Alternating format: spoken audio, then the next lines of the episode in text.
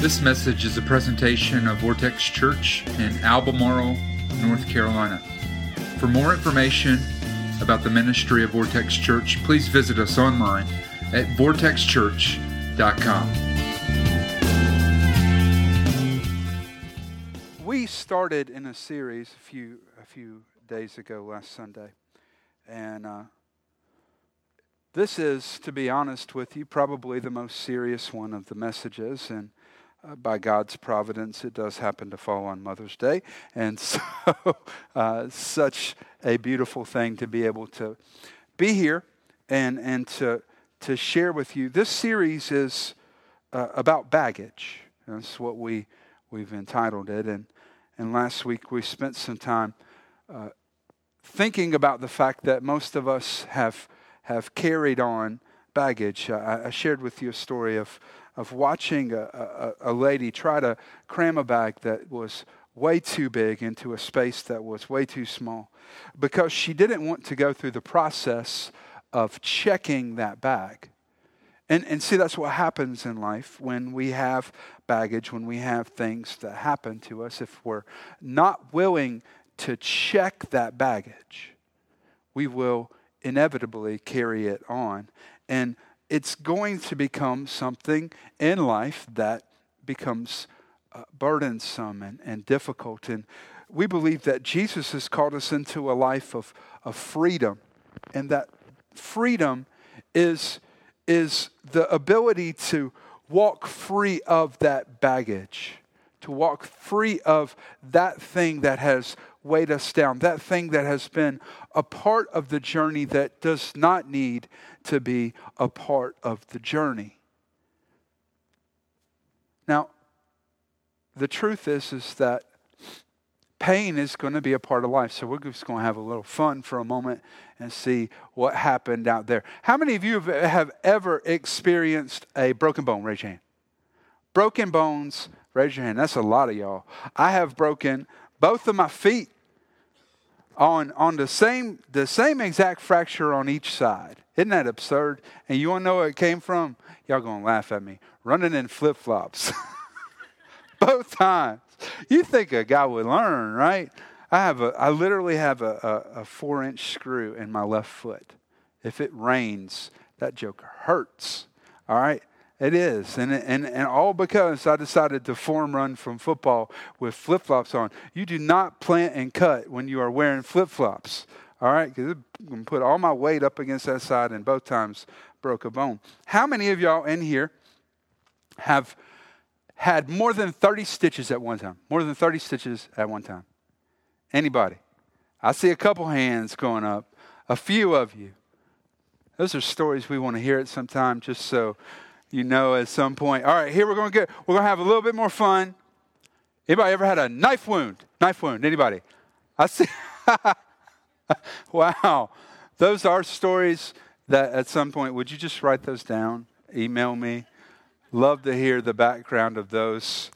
And everybody is kind of inching away from them. They're like, ooh, I don't know what happened about that. Ain't right there. Uh, ooh, I can get away from that. Um, all right, let's take it up a notch. Gun wounds. Anybody been shot? Anybody been shot before?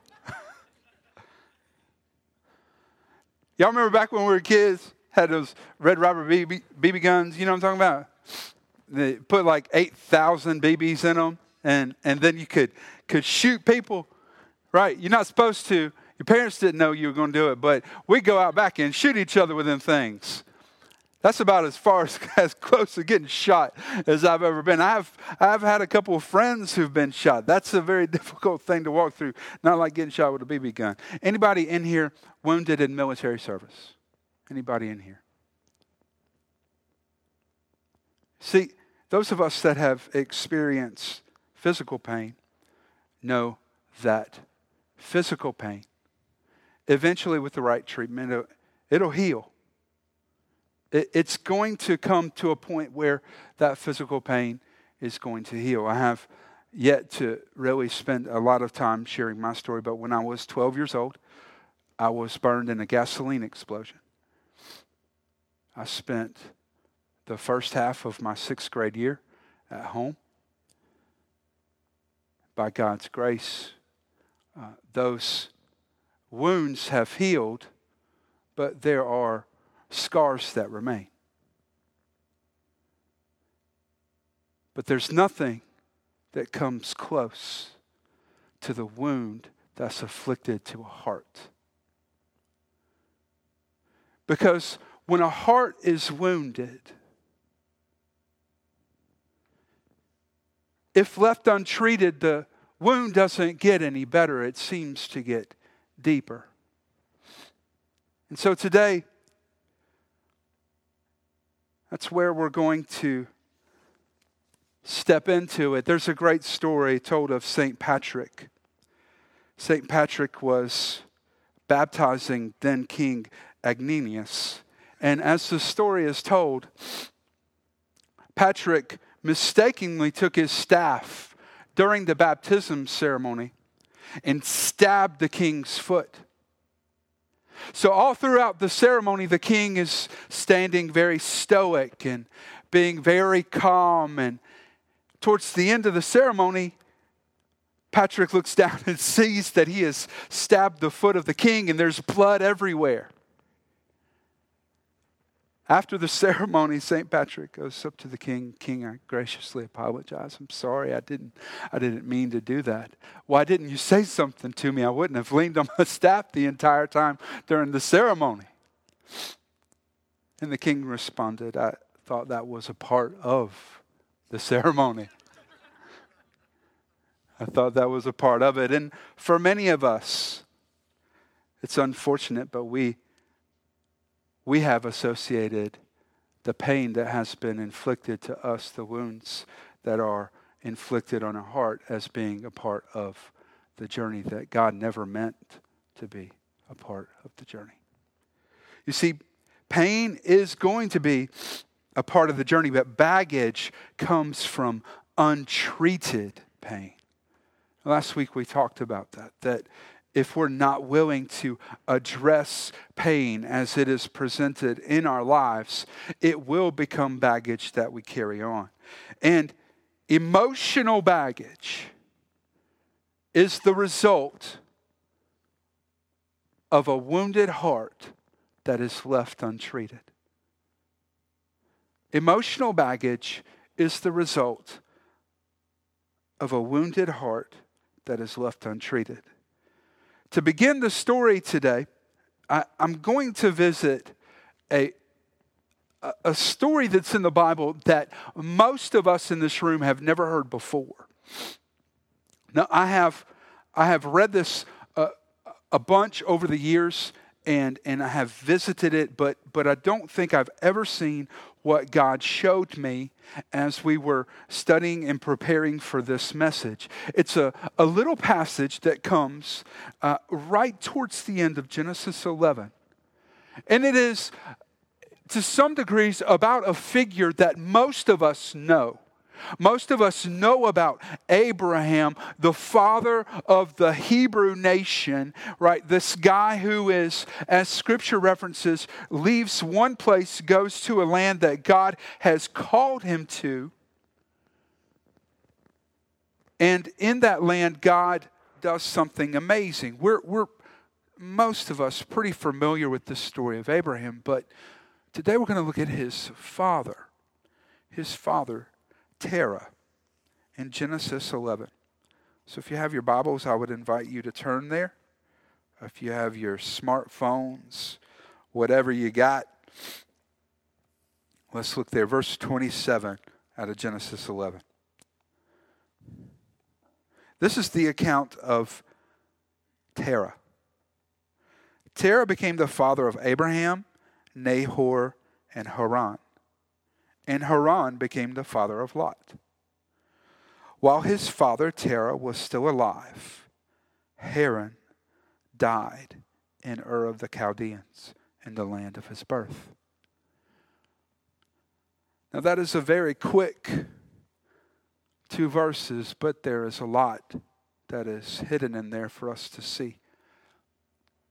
We see that there is a man, and his name is Terah, and he has three sons. The scripture then records that out of those three sons, one of those sons has a child named Lot.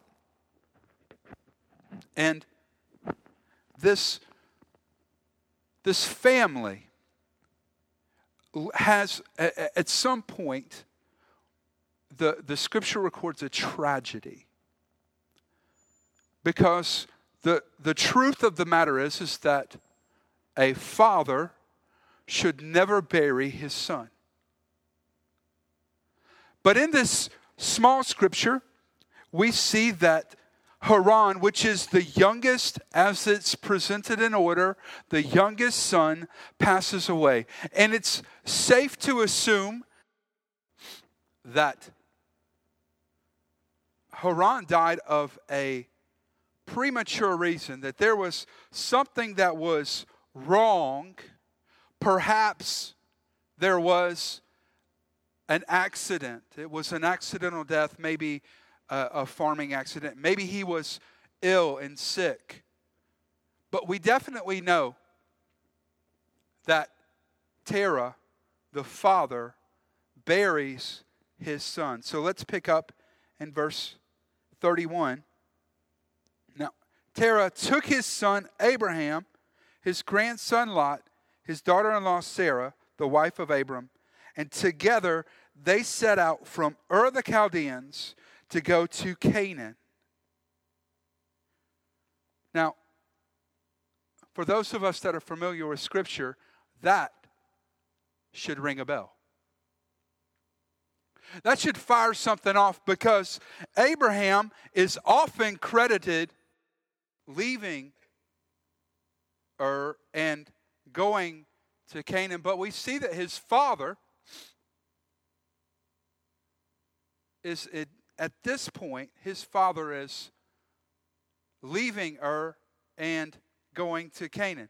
It's, it's safe at this point to assume that his father, this guy, Terah, has received the call that so many times we have ascribed to Abraham because Abraham is accredited with leaving Ur and moving to Canaan. But we see here that Father Terah has indeed set out with his his basically his family to leave this place of their birth, the place of their uh, their family had established, and to go to this place called Canaan. But the scripture records this very tragic detail.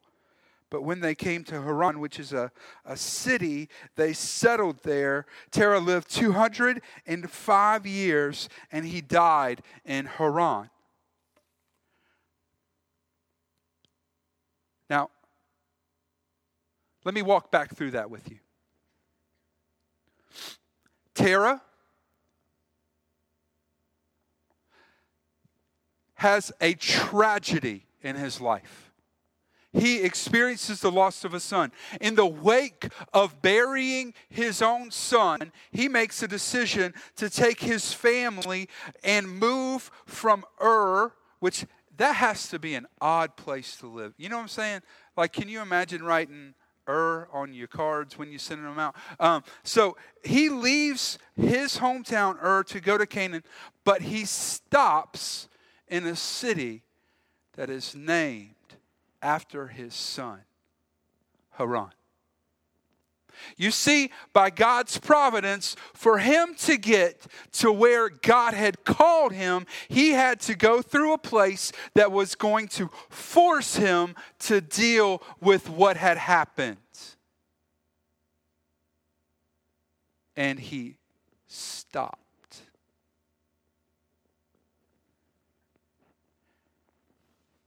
And it's unfortunate that for many of us, in between where God calls us and the destination that He has pointed to us. Along the journey, God's design is that through that journey, He would be able to address things that are in our lives, to force us to lay baggage down. But in the middle of that process, it's all too easy to just stop. So today, let's look at what relational baggage does. What relational baggage does to us. All right. How the damage of a wounded heart, what it can do to us when, in the context of a relationship, I have been wounded and my heart has been hurt. Let's look at what that does to us. Number one, the first thing, and I want you to see this in the story that we just looked at, is that it keeps us from our potential. It keeps us from our potential.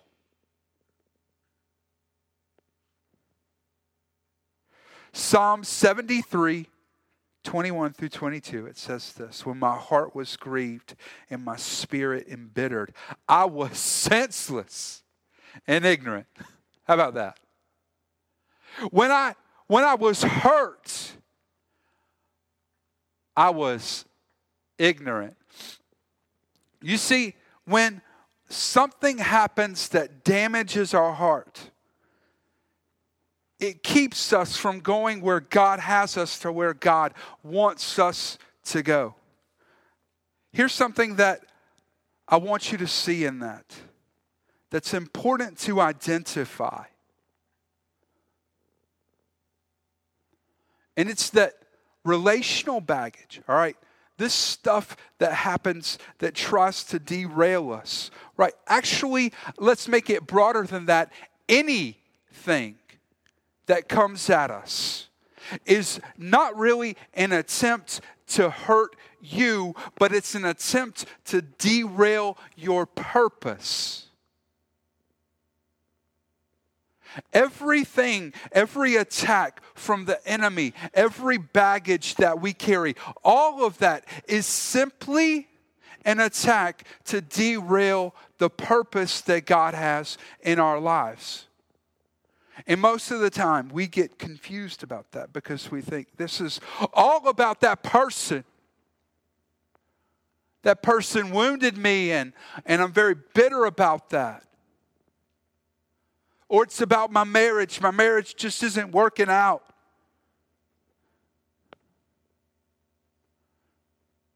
Maybe it's a, a divorce, and, and unfortunately, I have defined myself more by that divorce and the failure that happened there than I have by anything else in my life.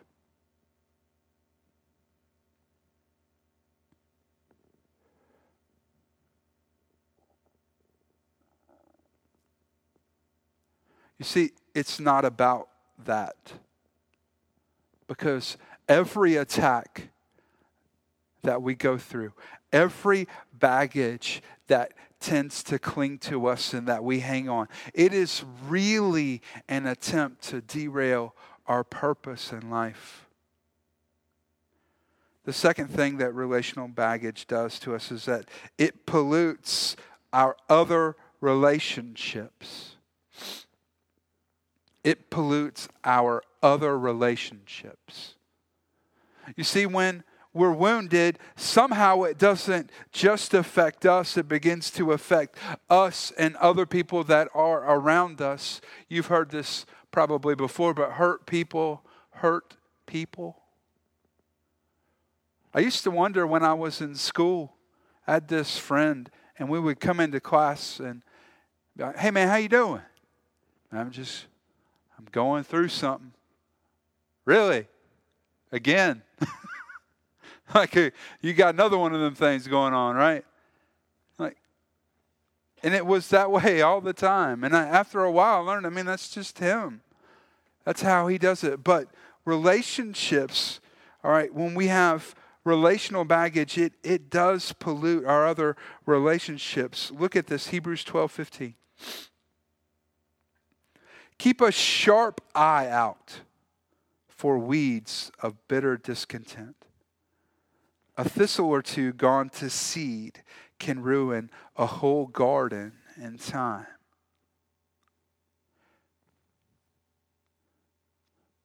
When, when our hearts are wounded, it's really easy to let the, the wound that exists in that relationship begin to spread and to pour over.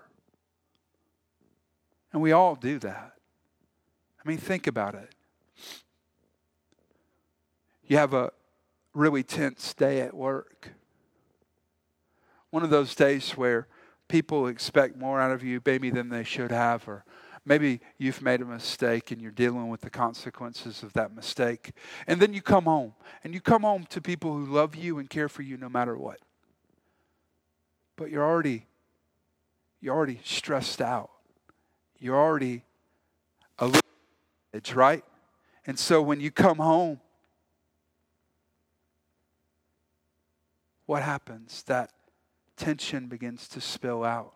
So your wife says something and you snap at her, and your kids do something that you don't want, and you blow up at them because the baggage that we're carrying begins to affect other relationships. This is in your notes relational baggage. It makes us defensive.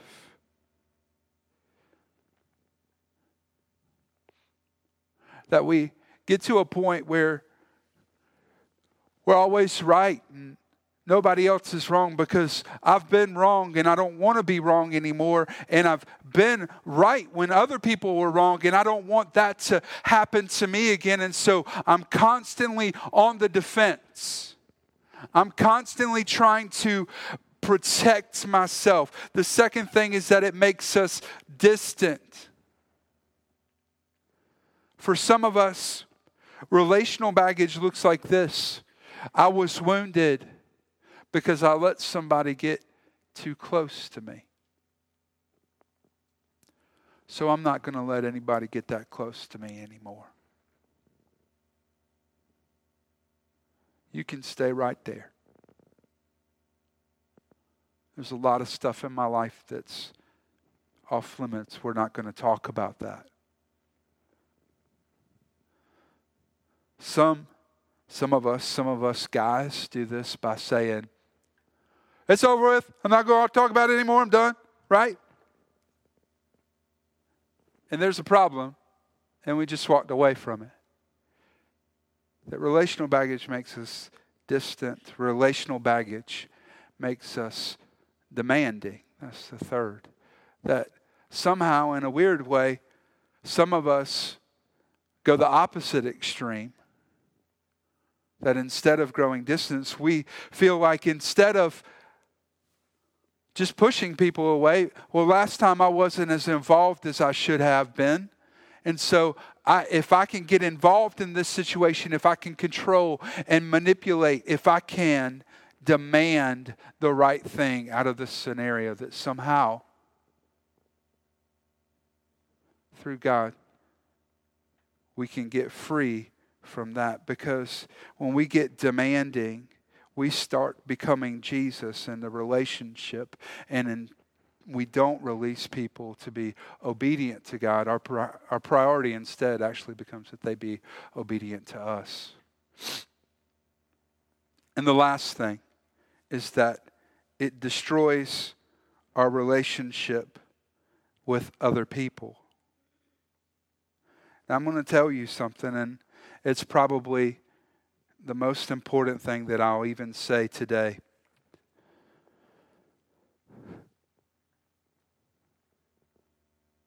That it is a really common perception in the world that we live in right now to think that I can have a phenomenal relationship with God and crappy relationships with other people.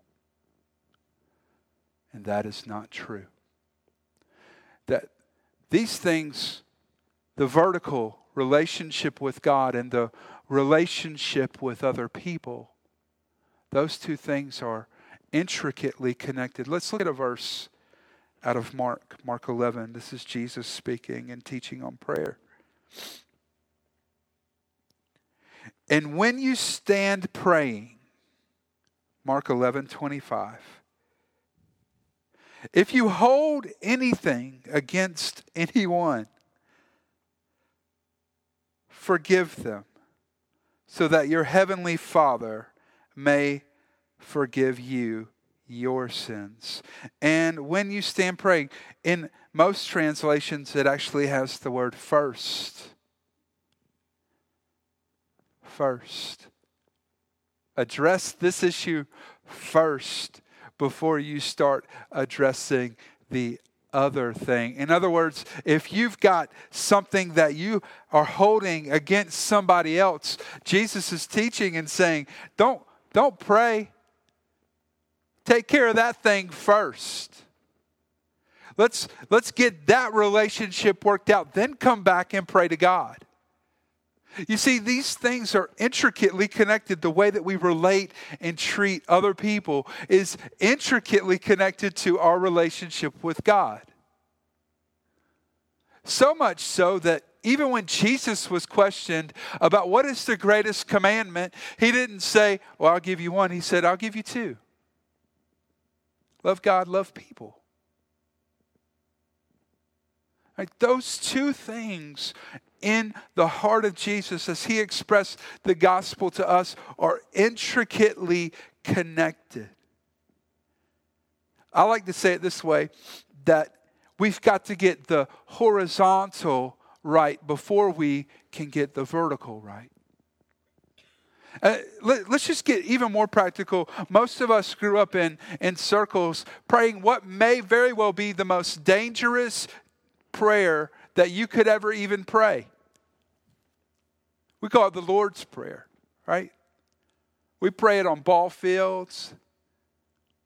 Right? We've, played, we've prayed it in, in, in circles around flagpoles, but we've prayed that prayer a bunch, and it's probably, in many ways, one of the most difficult and dangerous prayers. So let's look at this out of Matthew 6, verse 12. And forgive us our debts as we also have forgiven our debtors. Forgive us our debts as we forgive other people. Do you remember that? You ever thought about that when you're praying that before? That means we're asking God, God, would you be as gracious to me as I am to other people? That's dangerous. All right. I mean, that's a, I mean, so God, that person that got on my nerves I was behind because I was late to work and they were going about five miles an hour under the speed limit. Would you treat me just like that? Would you do that for me, God?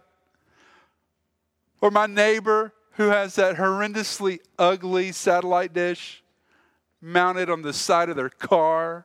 God, would you would you please treat me the same way that I talk about them when they're not there. You realize that? I mean, this prayer that we've prayed our entire life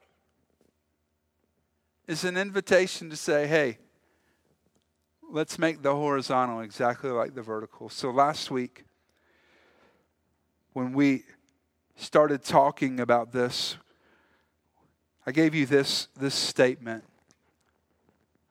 that if the problem is a lie, the answer is the truth. If the problem is a lie, the answer is the truth. And for most of us, the baggage that we've carried, emotional, relational baggage, is all built on a lie. We looked in 1 Corinthians 10 where the Bible literally calls it a stronghold. That it's a stronghold. It's something that has a stronghold on us, something that we have a strong grip on as well. And that, that word, the, the meaning and context of that word is that we're trapped in something that's entirely built on deception. And so, if the problem is a lie, the answer is the truth. And last week we began saying, All right, here is the truth. And as we go through this series, we're going to take an, a, a look at what baggage is, but then to, to come back and say, Here's the truth. This is the truth. And, and out of all the weeks, the stuff that I'm going to tell you today is the stuff that is the most difficult. It's the stuff that most of us know I'm hurting, and, and this is a, a, difficult thing for me to walk through, but I'm, I, I'm not even sure I want to do that. As a matter of fact, dealing with someone, a, a couple not too long ago, I had a wife look directly at me and say, I'm not going to do that. I'm not going to take that step. And I, really? you know, because normally people are at least nice enough to like nod. And, yeah, all right, I'm gonna do whatever I want to do, but I'm. And I looked at her like, really, you're gonna not do that. So you're you're honestly gonna make a conscious decision to stand outside of God's plan for how to be uh, redeemed. And and yep, yep, can't do it. So today, I just want you to know as we go through this, I mean, this is difficult stuff because relational emotional baggage is not easy. I told you up front that this is probably the most serious, uh, difficult thing. And the reason is, is that it is so easy for our hearts to get wounded. And for many of us, the relational, emotional baggage that we've carried through life has been significant. So let's go with the first one. Reveal the hurt. The first step in addressing emotional baggage is to reveal the hurt. This is why at our church we've placed such a high priority in just saying, you need to know that people need to be around you. You need relationships. It's why we've invested ourselves in small groups so that you can be in a place that's safe to say, This is what happened to me, and this is why it hurt.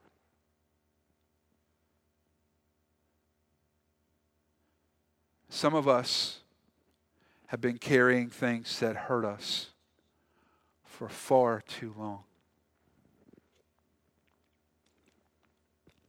There's this scene in Talladega Nights. yes, I just went there. There's this scene in Talladega Nights where they're in, in a bar and uh, and and and the number two driver, so Ricky Ricky Bobby's best friend, says to him, he's the guy who always helped him win, right? He was the one that he would get a slingshot off. He said, "Man, wouldn't it be awesome if you know, like one time one time you you let me win the race. And he's like, man, that's a bad idea. you take that idea and bury it deep down and never let it back up. and Cal Naughton's like, okay, okay, all right. right. That's what many of us have done with our emotional and, and relational baggage. We've, we've buried it down deep. Because Maybe, maybe it's significant and you feel like you were a part of the problem. Maybe you feel like if you shared that, that nobody would respect you. Maybe you feel like if I'm this vulnerable, I don't know how anybody is going to deal with me or think with, about me after I share this. But the first step the first step in dealing with emotional and relational baggage is to confess, is to share the hurt. Look at this, this verse out of Psalm 32. Psalm 32, 3. When I kept silent, my bones wasted away through my groaning all day. And this verse out of Psalm 39. So I remained utterly silent, not even saying anything good, but my anguish increased for those of you who this is your testimony at this point that I have a wound that happened to me, but I kept silent. That will become your testimony. That my anguish will increase increase. I kept silent and my anguish increased. That's why we want to direct you to be around people who love you and care for you, people that you can say, This is what I'm walking through, this is what happened. The second thing that you need to do is that you need to release the people involved. you need to release the people involved. And that that's where, and, and dealing with that couple not too long ago, the wife said, No, I can't do that. I can't. I, I cannot. I cannot say you're forgiven. I just can't.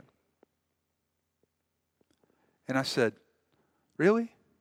Because carrying, carrying a, wound, a wound against somebody else, a, a hurt that needs to be forgiven. It, this is a, a, phenomenal way to think about it. It's like, it's like drinking poison and expecting it to hurt the other person.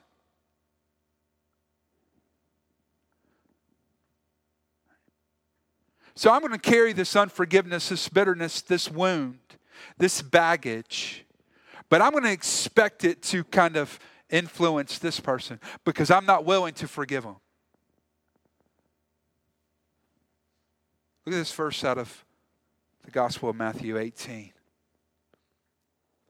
Then Peter came to Jesus and asked, Lord, how many times shall I forgive my brother or sister who sins against me? Up to seven times? now, Peter is to some degree at this moment, just to bring you up to speed, not really trying to test Jesus, but he's trying to see where does Jesus fall? Because in the context of his day, there was a rule that had been kind of employed when it came to how we forgive each other, and the number was three. Right? I, will forgive you once I'll forgive you twice, or I'll forgive you a third time, but on the third strike, you're out. And I'm done with you. And, and Peter is, to some degree, kind of doubling the standard, adding one for good measure, right? And Jesus takes it on. Jesus answered, I tell you, not seven times, but 77 times. He actually says seven times seven. Right? He keeps, like, there's an exponential explosion of the times that we should be forgiving each other, right?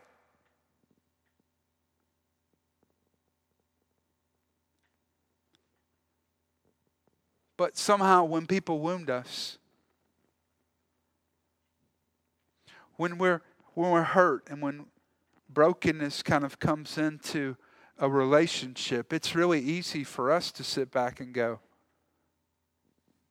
you know what? I'm done. I'm done. You I can't believe you did that. I'm done with you.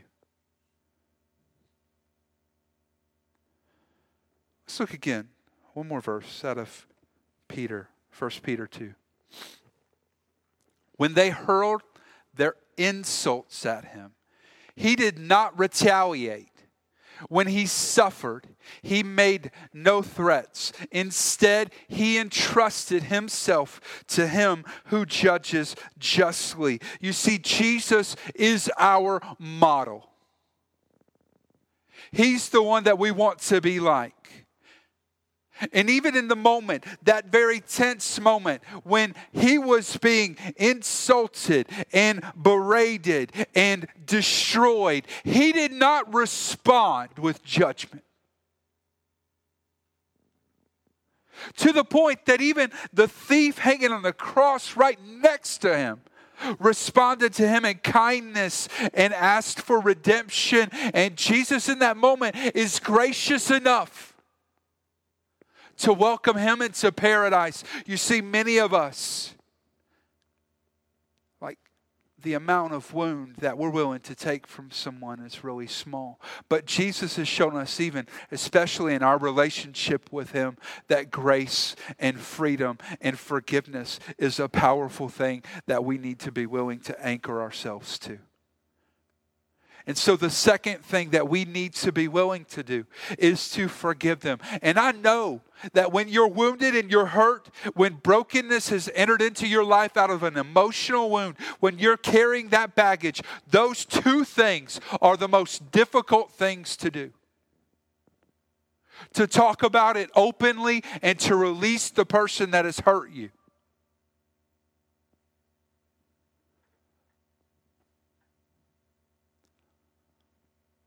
But that baggage,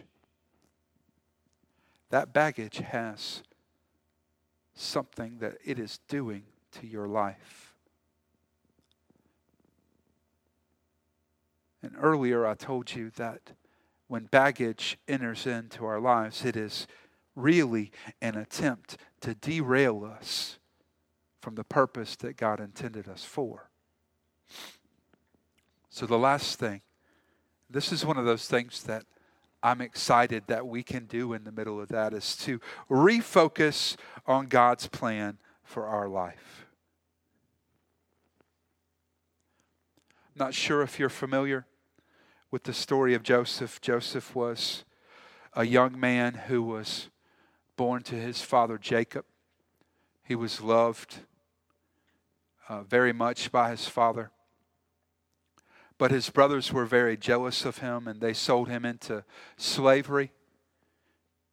And years later, Joseph, after many, many events, has now risen to be second in command in Egypt. And his brothers have returned. And here's how he deals with them in Genesis chapter 50, verses 19 through 20. But Joseph said to them, Do not be afraid. Am I in the place of God? You intended to harm me, but God intended it for good, to accomplish what is now being done, the saving of many lives.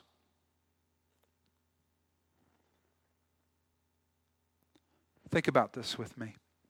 In that moment, he had the power to destroy his brothers that had set out to destroy him. And he said, No, this is God's plan. God meant what you did for harm, God meant it for good.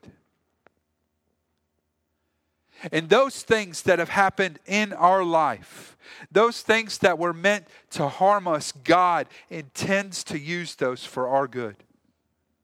As we get ready to close, I want to look at a passage of Scripture out of the book of Job. Job was a man who was put through the wringer. And in the middle of that tension, in the middle of that circumstance, he says this. And I want us to read through this passage of Scripture as we get ready to close together. Would you read this with me? Put your heart right, Job.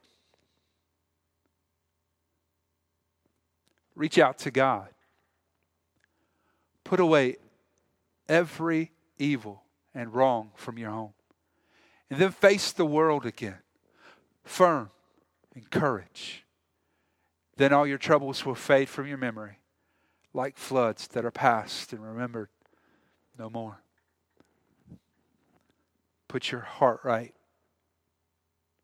and reach out to God. Let's pray. God, today as we pause think about the things that are going on. Everyone in here, I just want to ask God that right now that we would take a moment and check where we are.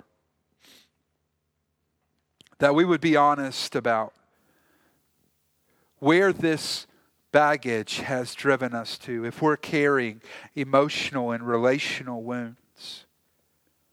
And if we are right now, could we just follow this word to still our hearts and to reach out? Because, God, when we reach to you, just like a loving father, you're going to receive us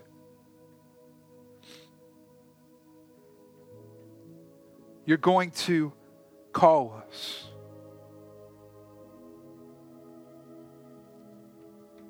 And you're going to cause us to be healed and to be free and to travel this journey a little bit lighter than we were before. So, God,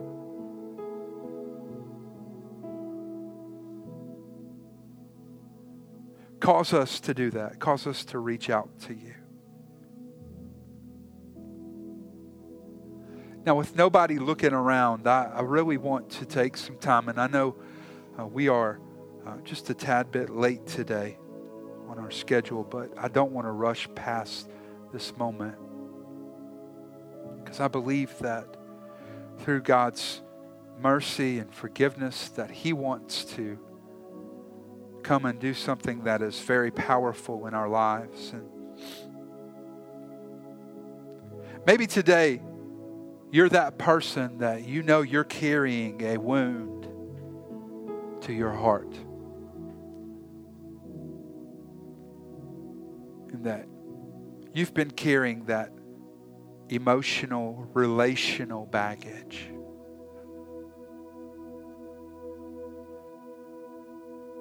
If that's you today, and you know that all you need to do is to still yourself and to reach out to God. That's all. That's all we got to do to take that first step in dealing with this, to reach out to Him. If that's you, would you raise your hand right now? If you're here and you say, I just want to be free from that, I see those hands. Anybody else?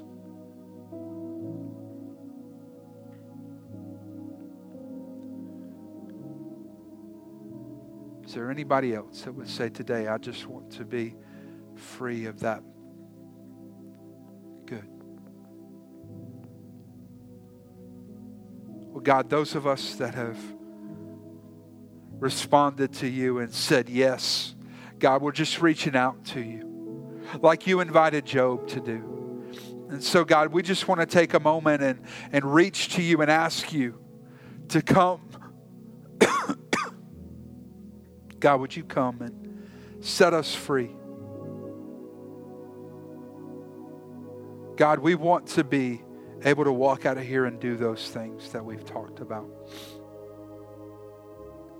to be able to talk about the wound and to be able to release those people. But we can't do that without your work in us. And so we're just reaching out to you, God, and trusting you.